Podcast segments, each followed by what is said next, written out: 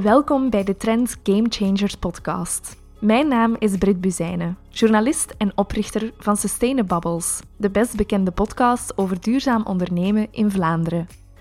Elke tweede en vierde donderdag van de maand ga ik voor Trends in gesprek met ondernemers over de manier waarop zij een positieve impact proberen te maken en de kansen en uitdagingen die ze daarbij tegenkomen. In deze aflevering ga ik in gesprek met Anneleen Durné, Samen met haar partner Nathan Noet is Anneleen medeoprichter van House Raccoon, een Belgisch en ambachtelijk decoratielabel met respect voor mens en de planeet. Als jonge ondernemers zetten Nathan en Anneleen zich ook in voor meer transparantie en authenticiteit rond ondernemerschap.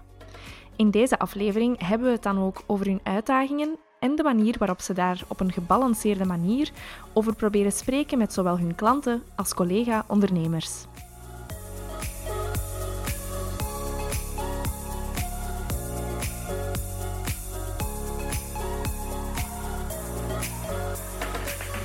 Welkom Anneleen. Dank je. Hey, superleuk dat je erbij bent hier vandaag. Ja, merci dat ik mocht komen. Het zal wel zijn, ja. We zijn hier vandaag in uh, de Backyard Club van mm Hannemans. Mm een uh, Airbnb in het idyllische Herenthout, waar dat we onze opnames mogen doen. Uh, ja, en ik mocht jou daarvoor uitnodigen. It's, it's been a long time coming. Hè? We zijn al heel lang bezig over een podcastopname. Maar een jaar en half of zo? Inderdaad, een pandemie ertussen, wat organisatorische moeilijkheden hier en daar. maar het is gelukt. Ja. Anneleen, jij bent um, medeoprichter samen met jouw vriend van House Raccoon. Mhm. Voor de mensen die dat dan nog niet zouden kennen, wat is House Raccoon?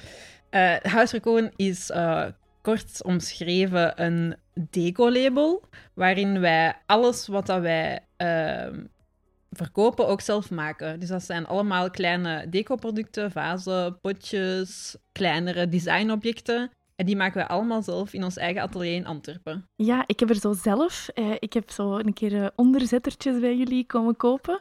Um, en ik denk, wat dat je nog niet hebt gezegd, uh, wat dat daar heel uh, eigen aan is, is dat dat allemaal in terrazzo is, hè? Of toch Ja. het een grotendeel? Ja, of toch eh, heel veel inderdaad. Ja. Eh, we hebben zo een standaardcollectie en die is niet in terrazzo, omdat dat heel veel werk is. Oké. Ehm, en dan wordt het ook iets duurder, dus we willen ook een iets betaalbaar stuk. Maar terrazzo is inderdaad een heel groot onderdeel. En wij doen ook heel veel workshops en hebben heel veel DIY-kits, waarin dat je van alles met terrazzo kunt doen. Waar dat je dus heel veel in kunt experimenteren. Ja, leuk. Ja. ja, en ik zei het al, jij doet dat niet alleen, jij doet dat met jouw vriend Mhm. Nathan. Ehm, ja, hoe, hoe zijn jullie op het idee gekomen om samen als koppel te gaan ondernemen? Eh, ja, we zijn eh, dus al heel lang samen, ongeveer 11 jaar nu bijna. Mhm. Eh, we hebben heel onze universiteit samen gedaan en we wisten in die periode al dat wij sowieso samen iets wouden doen. We wisten toen nog gewoon niet wat. Eh, maar we hebben allebei onze studies dan afgerond. Ik apotheker, Nathan handelsingenieur en we zijn beginnen werken. Eh, en we merkten vrij snel dat dat toch niet ons ding was. En dan, ehm Nathan was meteen heel snel van, het maakt me eigenlijk niet uit wat ik ga doen. Ik ga gewoon iets zoeken eh, wat ik leuk vind en ik begin er gewoon aan. En ik zie wel wat dat er komt. Eh, we zijn dan begonnen met ehm, het ontwerpen van kussens, omdat ik dat graag ontwerp. En Nathan maar gewoon eens kijken hoe dat business eigenlijk werkt. Mhm. Eh, maar dat is dan natuurlijk heel veel verkopen, waar we niet heel goed in zijn. dus dat was zo vrij snel van, ik weet toch niet of dat dit het is. En Nathan werkt heel graag met zijn handen. Dus hij begon toen iets te zoeken eh, wat hij kon doen na zijn werk toen nog. Eh, en wat gewoon thuis kon. Dat Mhm. waren dan kleine, kleine potjes toen, in beton nog. En dat begon vrij snel te werken. En dan zijn we er op die manier ingerold gewoon. Ja, een beetje een uit de hand gelopen hobby. Ja, Ja. toen wel inderdaad. Toen en dan op een bepaald punt hebben we echt beslissingen gemaakt en Mhm. is het echt een bedrijf geworden. Oké, ja. Een leefbedrijfje. Maar en begrijp ik het dan eh, juist dat het dat eigenlijk Nathan is die dat een beetje de, de creatieve inslag heeft gegeven of die, heeft, die bepalend is geweest voor het soort product dat het is geworden? Ja, sowieso. Dat was eh, volledig Nathan zijn ding. Oké. Ik ben wel heel graag met creatieve, bezig, die creatieve dingen bezig, maar Mhm. eh, absoluut niet met mijn handen. Oké. Ehm, en wat is dan dat voor jou, die creatieve dingen? Eh, ja, dus voor mij is dat heel veel, eh, zowel bezig zijn met esthetische dingen, maar ehm, alles wat te maken heeft met computerachtige toestanden. Dus dat komt dan neer op foto's, eh, video's, artwork, al, al dat soort wat je kunt maken met een computer, gsm. Mm. Dat doe ik heel graag. Oké, ja. En dus dan rolt je vanzelf in marketing. ja. Wa- Was dat dan ook? Want je komt uit de farmacie. Eh, Ja. dat, dat, is iets heel, dat lijkt mij iets helemaal anders. Ja, en dat is ook veel met je handen. dat is zo dingen bereiden en zo. Ehm, dat ging wel, ik kan dat wel, maar ik vond dat totaal niet leuk. Mhm. Dus ik heb dan ook heel snel beslist, eh, je kunt kiezen op het einde van je richt, allee, één jaar voordat je afstudeert, of dat je echt in de apotheek gaat staan of in de industrie gaat. En ik heb dan gekozen voor industrie, voor dan bezig te kunnen zijn echt met patiënten en hun dossiers en zo. Maar dat was dan ineens toch weer te veel een bureaujob. Dan miste ik toch zo... Ja, tegen dat je job daar verandert, zijt je 15 jaar bezig. En dat, dat vond ik veel te lang. Het moet zo sneller vooruit gaan. En eh, ja, ik, ik moet echt zo wel mijn eigen leven kunnen bepalen. Werk en privé. En dat gaat niet goed als werknemer. Mm, Dus dan, mhm. daarmee dat ik ook vrij snel was overtuigd om toch daarvoor te gaan. dan. Ja, oké. Ja, superleuk. Ja. Dat, dat klinkt nu alsof dat het allemaal bijna vanzelf is Ja. gegaan. maar ik, ik zie uw hoofd schudden dat dat toch niet helemaal zo is. Nee, totaal niet. Allee, ik denk dat dat heel normaal is eigenlijk, dat dat niet zo is. Eh, maar nee, inderdaad, heel veel struggles. Eh, op het begin, omdat we er gewoon niks van kenden. Wij hebben, ze komen totaal niet uit een ondernemersfamilie, allebei niet. Ehm, dus daar hadden we al geen ervaring. We hebben dan eh, allebei universiteit gedaan. Bouwt je ook niks van ervaring op. En eh, ja, dus je begint dan, je maakt heel veel fouten, echt op, op businessvlak. Hoe, ja, hoe moet je dingen aanpakken gewoon? En dan, eh, je hebt geen klanten, hè, op het begin. Niks. Je oké, familie en je vrienden, maar die raken daar ook wel vrij snel bij om altijd weer een cadeau van u te kopen. Ehm, dus ja, hoe bouwt je klanten op? Dat is echt de grootste vraag. En dus dat doet je met marketing en ook sales. En in sales, eh, het is niet dat we het niet kunnen, maar dat, dat, ligt niet, dat zit zo niet in ons vanzelf. Dus als wij bijvoorbeeld een hele dag op de baan gaan en we gaan echt in winkels verkopen, dat lukt wel, maar ja, je, wij houden dat nooit lang vol, omdat dat echt energie opstorpt. Dus dan deden we heel veel via marketing, maar marketing werkt op lange termijn. En je hebt op het begin geld al nodig, zeker omdat we vrij snel echt zelfstandig zijn geworden. Eh, Dus dat zijn dan wel die struggles, inderdaad. Ja, ja. ja je, je hebt het daar al een paar keer vermeld, hè, die saleservaring. Ik denk waar dat veel mensen jullie van kennen, als het niet van jullie zeer esthetische Instagram is, dan is het van het programma Andermans Zaken, waar Ja. dat jullie in de eerste jaargang eh, hebben in meegedaan. Ja, En daar was die saleservaring ook een, eh, mag ik het een doorn in het oog noemen? ja. toch wel. Ja, dat was een, een, een punt waar dat jullie... Allee, wat dat ook, als ik het goed heb begrepen, jullie vraag was eigenlijk naar, naar ondersteuning, hè? Ja, dus zij, zij zijn ook naar ons gekomen en vroegen of wij hulp nodig hadden. Mhm. En dan begonnen we inderdaad zelf te denken, waar hebben we eigenlijk hulp in nodig? Mhm. En inderdaad, dan vonden we zelf ook, dat is echt wel op salesvlak. Oké. En, eh, maar wij hadden dan verwacht dat ze echt gingen afkomen met, met ehm, echt zo heel praktische tips. Je hebt, je hebt daar echt cursussen voor. Je hebt gewoon mensen die dat dagelijks doen, die daar heel goed in zijn. Wij dachten dat wij mee op pad gingen met zo'n mensen, die ons echt als een mentor mee op sleeptouw zouden nemen. Maar zoiets is nooit gebeurd. Ze zeiden gewoon tegen ons, ga gewoon op de baan. Maar dat deden wij al. Mm. Nu moesten we het gewoon vaker doen. Dus dat deden we en dat had effect, want we gingen vaker op de baan. Maar wij, daarna zijn we daar gewoon terug mee gestopt, want dat, wij houden dat niet vol. dus ja, ergens werkt dat ja, je moet op de baan gaan en gewoon verkopen. Maar hoe doe je dat op zo'n manier dat dat vol te houden is voor mensen die dat, die dat niet eigen in hun, Mm. in hun hebben? Mm. een rare zin, maar... Nee, nee, ik, be- ik begrijp het, ik begrijp het. Ja. Zo dat. En, ehm, maar ja, oké, het programma was dan ge- gebeurd. Eh, het was op tv gekomen. Dan ineens is er een heel groot bereik van, eh, van mensen die je kunnen zien. En in- ja, ineens zijt je op een niveau beland waar heel veel mensen heel lang op moeten wachten. En ja, viel de sales voor een stuk terug weg. Dat is, dat is ook een heel groot... Ik wil daar ook gewoon eerlijk over zijn, want dat is het ook gewoon. En heel veel mensen denken nu van... Die dat hebben gezien van, je moet gewoon op de baan gaan sales gaan doen en magically it will happen. Maar dat is niet zo. En ehm, dus ja, natuurlijk ondertussen is dat al twee jaar geleden, dus sales wordt wel degelijk terug belangrijker en belangrijker. Maar je bent nu ook iets groter, je krijgt iets, iets meer zelfvertrouwen, dan gaat het ook gewoon iets vlotter. En als je, op het begin je maakt zoveel fouten dat je heel makkelijk gewoon twijfelt aan jezelf en dat helpt gewoon niet om sales te doen. Nee, dat Je kan ik moet gewoon echt wel een beetje in jezelf geloven. Mhm. En dat was ook wel echt... eh, ja, een probleem. Ja, want hoe lang waren jullie bezig toen dat jullie deelnamen aan Andermans Zaken? Ja, nog maar eh, een, net geen jaar. Oké, ja, oké. En Nathan en ik zijn, ik weet, ik weet niet of het zo overkomt, dat betwijfel ik, maar Nathan en ik hebben van ons van nature uit niet heel veel zelfvertrouwen. En, maar dat is, dat is het ding natuurlijk, naarmate je langer bezig bent, ja, je merkt gewoon dat vaker dingen lukken, komt het gewoon wel een beetje vanzelf.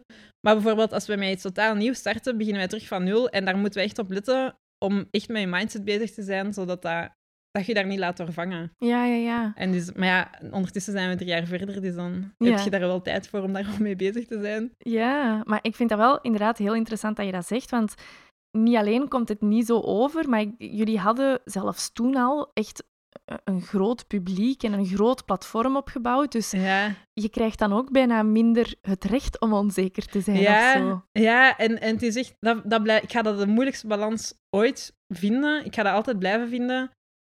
Op je eigen kanaal, ik wil, daar, ik wil daar zoveel mogelijk eerlijk op zijn, maar je blijft een business. En het is gewoon een feit dat als, als, je, als, als je altijd zou zeggen, als je alle struggles altijd laat zien, vervalt ergens die magie een beetje. En het is ook niet meer interessant. Je wilt een goede balans zien tussen, het gaat, tussen inspirerend zijn en, en eerlijk zijn.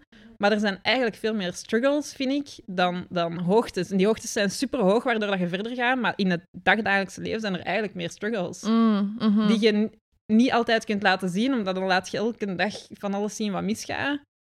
Dat is ook niet meer leuk om naar te kijken. Maar dat wringt vaak bij mij, omdat dat- ik voel me dan niet volledig authentiek. En dat vind ik echt het, het moeilijkste nog altijd tot nu toe om te Mhm. doen. Maar hangt dat niet een beetje van je doelgroep af? Want eh, Ja. Instagram is een verkoopskanaal, zoals dat je het zegt. Dat, dat zijn jouw klanten die jou daarop volgen. Terwijl ik denk, de onzekerheden delen is eerder iets wat dat je binnen de community van ondernemers doet, Ja. wil doen. Of, of zie ik dat verkeerd? Of... Jawel, maar dat, dat vind ik dus moeilijk zo. Wat, wat, wat deelt je waar? Mm, En soms mhm. ook bijvoorbeeld, voelt je wel zo, maar je wilt je eigenlijk net beter voelen. Je- Mm. dan, heb ik, dan heb ik soms ook geen zin om dat te delen. Mm. Omdat ja, je, je wilt dat... je zegt ook bijvoorbeeld niet elke keer van... eh, ik- hallo, ik ben slechtgezind. eh ik weet niet, dat gaat toch niet elke keer zeggen. Terwijl, soms heb je daar ineens wel zin in. Maar ik zit daar constant om te hameren dat ik authentiek en oprecht wil zijn. En dan, en dan voelt dat soms niet zo. Omdat ik precies niet eerlijk ben geweest. Zeker met corona, hè, zo van die dingen. Of nu Oekraïne. Wij weten van heel veel mensen dat die ook met zo'n dingen struggelen. Net zoals wij. Je voelt, je voelt gewoon dat omzetten wegvallen. En ik hoor daar niemand over praten. Nergens. Tenzij in echt face-to-face. En dan vraag ik me af, moet ik dat nu wel zeggen of niet? Allee, dat, dat, ik vind dat dan heel moeilijk. Moet ik daar nu iets over zeggen of niet? Gaan mensen... Ik heb heel makkelijk ook het gevoel dat mensen medelijden krijgen. Ze zijn van, alleen nee, komt wel goed, komt wel goed, maar dat bedoel ik niet. Ik wou gewoon even laten zien van, kijk, iedereen heeft het soms eens moeilijk. Ik wil daar geen medelijden mee of zo. Mm. Ja, ik, vind dat, ik, vind dat, ik vind dat echt niet simpel. Ja, dat is iets waar jullie wel eh, de laatste jaren, als ik dat mag zeggen, eh, toch ook in navolging, denk ik, een beetje van jullie deelname aan andermans Ja. zaken, meer op inzetten om dat te gaan communiceren. Hè? Ja, ja. En, daar, en zeker ook met andermans zaken, dat blijf ik daar ook een moeilijke mee vinden. Je, je bent ze in beeld gekomen als, als degene die niet wist hoe het moest, als degene die hulp nodig had. Mhm. Dus elke keer als wij dat nu terug zeggen, ben ik bang dat mensen gaan denken: oei, ze zijn er weer, ze, ze, zitten, weer in, ze zitten weer in de shit. Dat, van, nu kunnen ze het nog altijd niet. Terwijl, zo, dat gevoel, want wij hebben, dat is het, hebben een heel, wij hebben een, een pakt 1 tiende of zo van de mensen die, die ons volgen, zijn echt zo een harde kern. Van vroeger ook al, die ons kenden voor dat programma. En die hebben alles gevolgd en die weten dat dat gewoon normaal is. Dat is gewoon een ondernemers journey. Zo gaat het bij iedereen. En dan heb je een hele grote groep, gewoon mensen van tv, die hebben je zo leren kennen en die denken van, ah, ah ja, juist, ze konden het toen niet en nu kunnen ze het magisch gezien wel. En dan is het zo moeilijk om dat... eh, Ja, eh, ik vind dat niet leuk, omdat dat is weer niet eh, echt. Het, het is gewoon, het is nooit zwart-wit. Ja, op dit moment zijn wij succesvol in de zin van wij kunnen ervan leven en wij hebben geen schulden en alles gaat goed in die zin. Maar aan de andere kant zijn er elke dag ook heel veel problemen. En als die niet opgelost worden, kun je op de lange termijn failliet gaan. Dat is het punt. Elke dag opnieuw moet je aan je zaak werken, want elke dag opnieuw zijn er nieuwe problemen. En die moet je oplossen. En dus het gaat ook niet elke dag goed in die zin. In het algemeen werkt je bedrijf, maar daar moet altijd aan gewerkt worden. Dat er bestaat niet zoiets als een bedrijf dat klaar is. Dat kan gewoon niet. En dat laten ze wel zo blijken uit dat programma, vind ik. En dat is gewoon geen juist, geen juist signaal. Er zijn ook heel veel mensen trouwens, heel veel leerkrachten die sturen dat ze, dat, dat ze die programma's gebruiken in hun lessen. Wat ik ergens ja, goed vind in de zin van ze proberen hun leerlingen te stimuleren met, met interessant materiaal en zo. Dat kan ik enkel toejuichen. Maar het is volgens mij niet het juiste materiaal. Er zijn heel veel dingen daarin die gewoon niet juist zijn, niet kloppen. En die dingen zitten ze te leren aan hun leerlingen. En wat Zoals- bedoel je dan? Ja. Zo, de- alsof het zo simpel is. Dan leggen ze bijvoorbeeld uit. Allee, eh, of daar, daar halen ze dan dingen uit, zoals van. Ja, als je sales wil doen, moet je op de baan gaan. Als je, als je, eh, je moet je cijfers kennen, anders lukt het niet. Ja, logisch, maar zo simpel is het allemaal niet. Het gaat niet, het gaat niet puur over die dingen. Het gaat erover dat je ervaring opbouwt. Het gaat er ook zelfs over dat je fouten maakt. Wij, ik blijf, een van de beste quotes die er zijn. Failing forward. Je kunt gewoon niet vooruit gaan zonder fouten te maken. En je mocht daar niet bang van zijn. Je moet elke keer opnieuw proberen, proberen, proberen. En fouten maken, fouten maken, fouten maken. Je leert uit niks zoveel als uit je eigen fouten. En dat wat niet wil zeggen dat je je niet goed moet voorbereiden. Hè? Maar ook in de voorbereiding gaat je fouten maken. J- jullie betrachtingen om dan meer te spreken over jullie onzekerheden als, als ondernemers, is dat dan ook een beetje een manier om, om ja, daar een nieuw discours in, in te brengen of zo? Of een, een Eh, nieuwe manier van spreken over ondernemen? Ja, ergens doet dat sowieso wel goed natuurlijk, dat je dingen kunt delen. En aan de andere kant, eh, je ziet gewoon... Ik zie zoveel mensen in mijn, in mijn omgeving ook, die dingen... Je, je ziet dat die een bepaald iets willen proberen eigenlijk, maar niet durven. Bang om te falen. Je, je hoort zoveel commentaar overal van... Op elkaar gewoon, commentaar dat mensen op elkaar geven, achter hun rug dan, zo van die dingen. Maar dat is allemaal puur uit onzekerheid omdat iedereen bang is om te falen. Daarmee dat ik daar zo op hamer. Je, die, ik weet niet of dat je de, de CEO van Spanx kent. Nee. Die, ja, voor mij is dat ook echt een, een inspiratie. Die praat over niks anders. En die heeft zelf, die heeft eh, 30 jaar geleden of zo, denk ik, haar bedrijf opgericht. Maar dat is gigantisch nu. Niet dat, niet dat ik dat ook, hè. Succes wil niet zeggen gigantisch. Maar eh, het is wel gigantisch. En eh, die praat over niks anders. Ook voor diezelfde reden, om, te, om mensen te stimuleren van... Zij, niet, zij gewoon niet bang en doe gewoon, doe gewoon je ding. Er kan niks misgaan als je gewoon je best doet en wilt bijleren. Mm. Dus je moogt fouten maken. Dus ja, ik, ik vind dat wel echt belangrijk voor die reden. Dat zoveel ligt altijd aan de basis van problemen, dat mensen onzeker zijn. En als je dat dan een beetje kunt weghalen op die manier... Je hebt de ervaring gehad, je weet dat bepaalde dingen niet erg zijn, terwijl mensen denken dat ze erg zijn. En dan kun je gewoon beginnen. Je Mhm. moet gewoon niet bang zijn. Nee, dat is de takeaway message nummer één van deze aflevering. Ehm, ja, waar ik het ook over wil hebben natuurlijk, want we zijn hier op Sustainable Bubbles, eh, is, en dat kwam ook in jullie deelname, maar eigenlijk in heel jullie verhaal komt dat ook naar voren. Jullie ehm, hebben ook van in het begin creativiteit heel hard aan positieve impact gelinkt. Alleen al door het feit dat jullie bomen planten hè, bij Mhm. elke aankoop. Was dat van in het begin de bedoeling om met eh, die, die eh, designobjecten een positieve impact te maken? Ja, dus we waren, dat wisten we al heel snel. We waren nog niet begonnen. We wisten dat ja, we gingen iets verkopen, want Nathan wou iets maken, sowieso. En eh, dat was voor mij een heel grote voorwaarde om daaraan om mee te doen met, met wat hij wou doen, als er iets tegenover stond bij elke verkoop. Ik, ik kon dat precies niet... Ja, en ik blijf dat tot de dag van vandaag nog steeds eigenlijk ergens ook moeilijk vinden. Er bestaat al zoveel. Ook van decor bestaat al zoveel. Ik voel mij vaak van, is dat eigenlijk wel nodig? Dat bestaat al. En dus ik, ik moet dat zo, zo, ja, dat gevoel kunnen compenseren precies. Als je dan toch, want ja, het is natuurlijk ergens wel je passie. Je, ergens wilt je ook wel kunnen doen wat je graag doet. Ehm, en, dan, en dan waar we beginnen zoeken, wat heeft het, wat heeft het meeste impact per iets dat we verkopen? Eh, en dus daarom hebben we daarvoor gekozen toen. Eh, en daar ben ik nog altijd blij om, dat we dat meteen van de start hebben gedaan. En dat dat er nu nog altijd in zit. Dus dat vind ik al tof. Oké. Ja. Trekken jullie dat ook door, die duurzaamheid, in jullie, ik zeg maar iets, materiaalkeuzes of in andere manieren, in andere aspecten van jullie onderneming? Ja, zoveel mogelijk natuurlijk. Maar dat is, dat is het moeilijkste, denk ik, van elke onderneming. Je bent begonnen We zijn begonnen met beton, wat toen al niet goed was. Maar ja, we waren maar helemaal aan het proberen. Dat was niet per se een businessplan toen nog niet. Maar dat begon te rollen.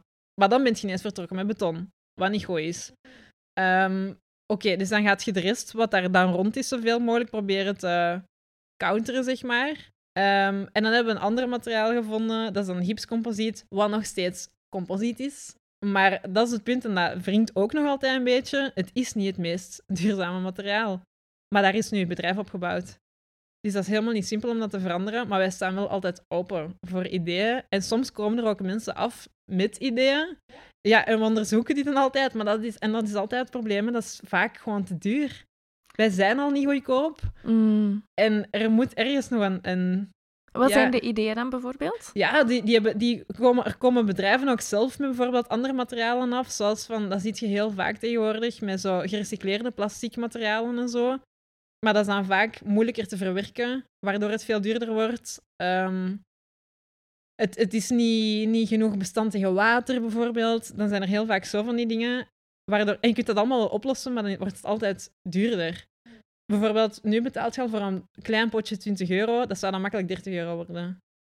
Dat, dan raakt je echt al in een andere categorie en dan moet je weer lange termijn denken. Dat gaat niet op 1, 2, 3. En dat zijn dingen waar dat wij echt wel mee zitten, maar dat is dus gewoon niet zo simpel om te veranderen. En dan is het heel moeilijk als je jezelf ja, ehm, het imago toe-eigent, zeg maar, van duurzaam te zijn. Dan krijg je makkelijker commentaar dan als je het niet zou doen. En je doet dingen fout. En ja, je kunt niet zomaar alles meteen goed doen. Is er zelfs wel een bedrijf dat alles goed doet, denk ik dan? En dan is het heel moeilijk om daar tegenin te gaan, want te zeggen van, ja, maar je kunt dit of je kunt dat, maar ja, het is nooit zwart-wit. Dat vind ik daar heel moeilijk aan, omdat ik wil wel, maar het gaat niet altijd. En je kunt niet altijd tegen iedereen staan roepen, ja, maar ik ben bezig, hè, ik ben bezig. Ja, ze geloven het ook niet meer, met zoveel greenwashing dat er, dat er, dat er is. Zijn ze gewoon van, ja, oké, je wilt gewoon niet hè, meer geld in je zak. Mm. Dat soort dingen. Hoor ik u dan zeggen dat je eerder wegbeweegt van communiceren over duurzaamheid? Ja, ik vind, dat vind ik, ook, ik vind dat een hele moeilijke. Ik krijg daar bijna schrik van om daarover Mm. te praten. Mm.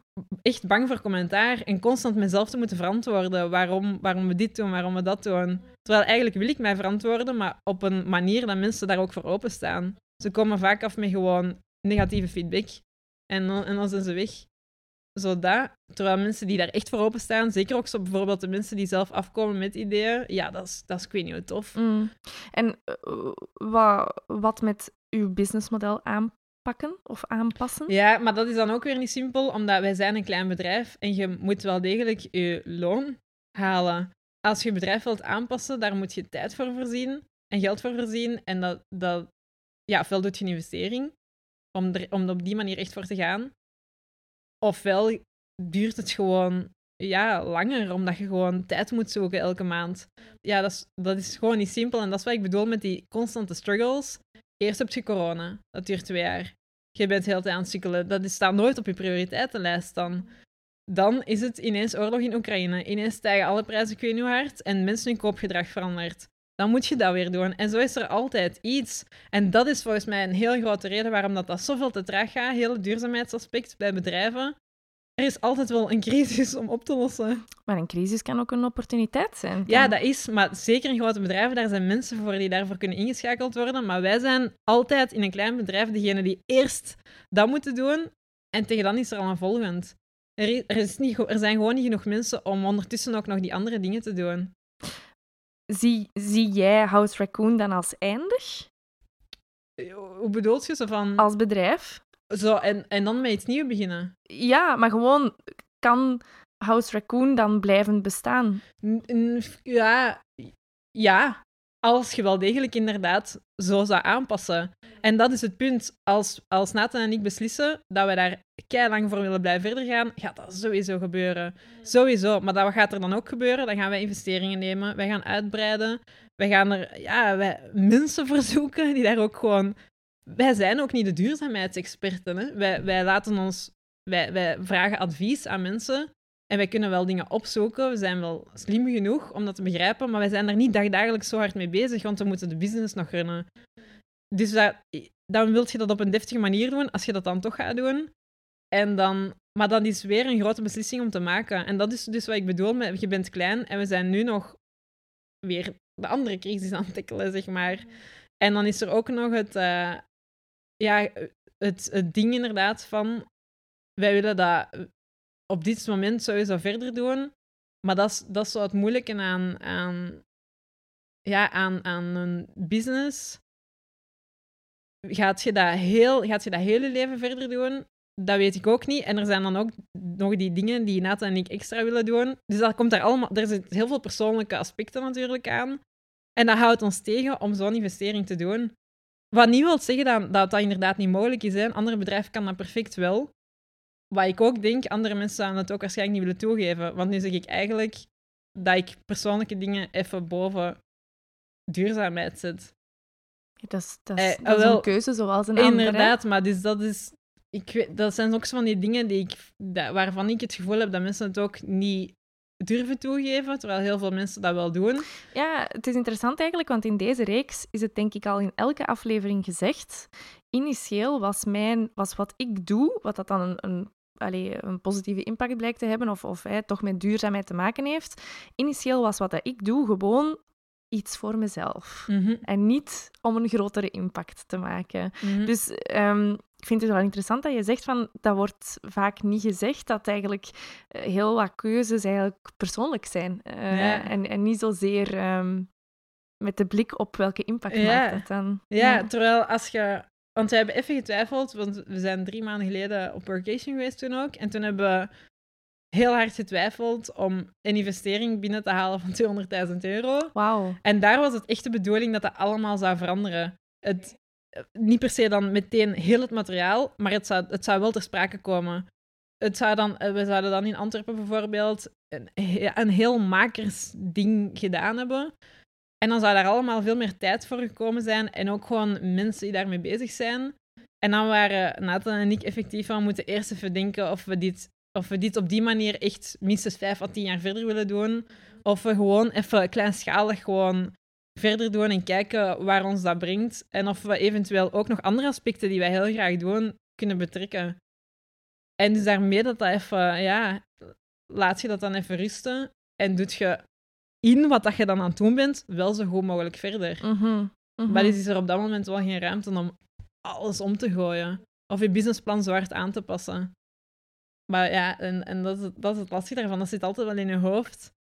En dan hangt er zo boven. Maar ja, er hangt van alles boven. En dan ja, je moet er iets dan keuzes maken. Mhm. Maar dat is ook wel het interessante met ondernemer natuurlijk. Je kunt dat altijd toch doen, ineens. Als je voelt van, ik, ja, nu is het moment. Ik vind dat heel belangrijk, ook bij ondernemerschap, zeker.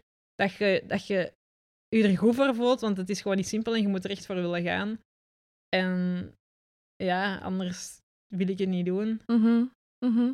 Dat, ja, dat lange termijn engagement waar je het over hebt, dat triggert mij wel, vind ik. Ehm, heeft het feit dat jullie creatieve ondernemers zijn daar iets mee te maken, denk je? Mm, ja, en ik denk ook heel hard het feit dat wij ergens zijn ingerold.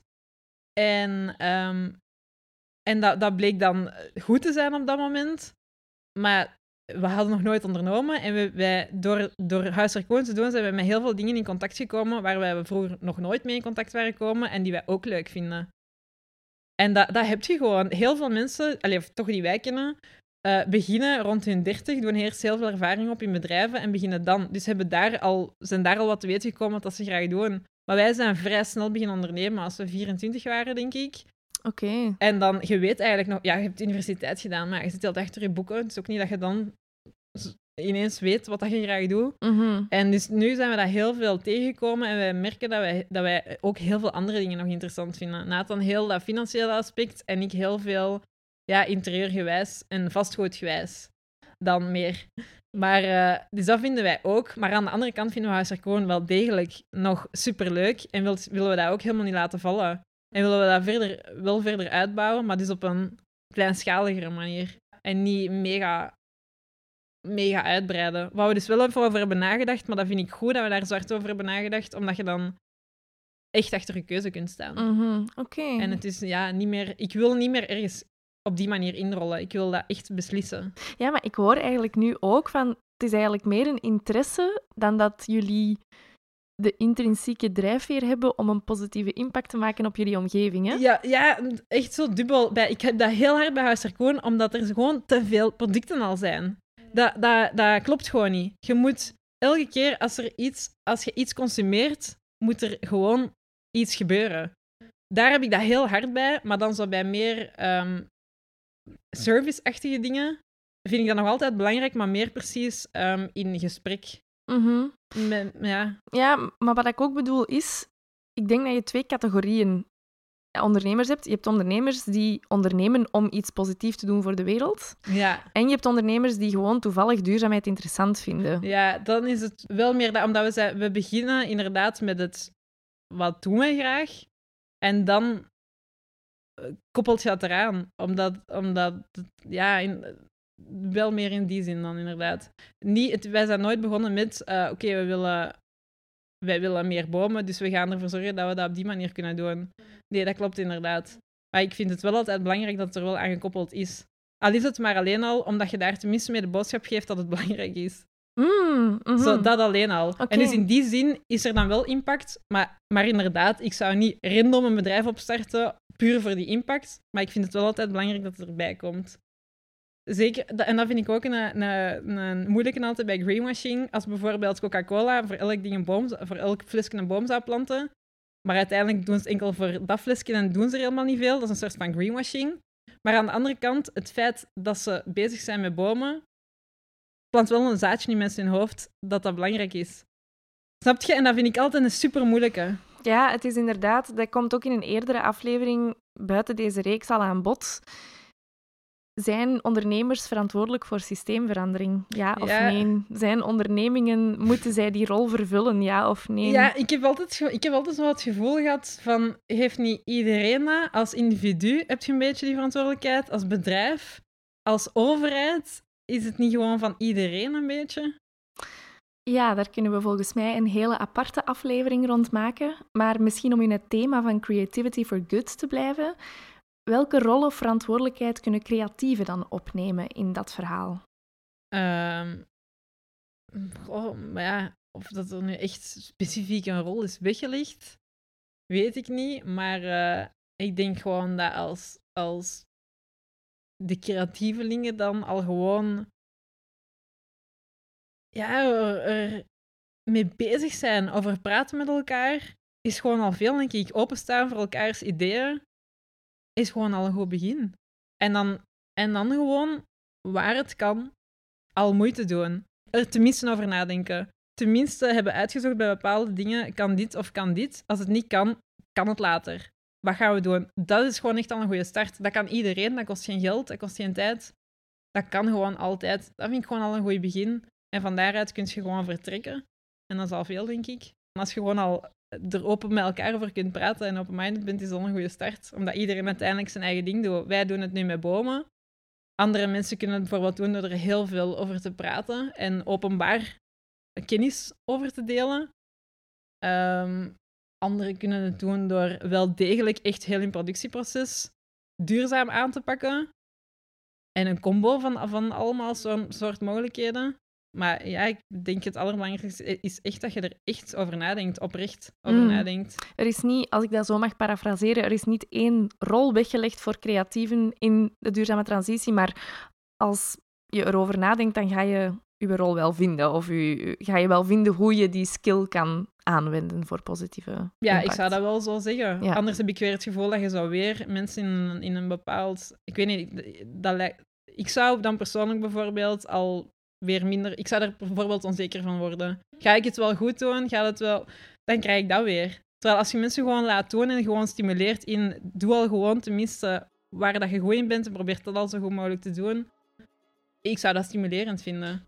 En ik zou er ook mee willen bezig zijn dan. Wat ik heel belangrijk vind, want als je al niet wilt, gaat er al niet veel van in huis komen, nee, dat klopt.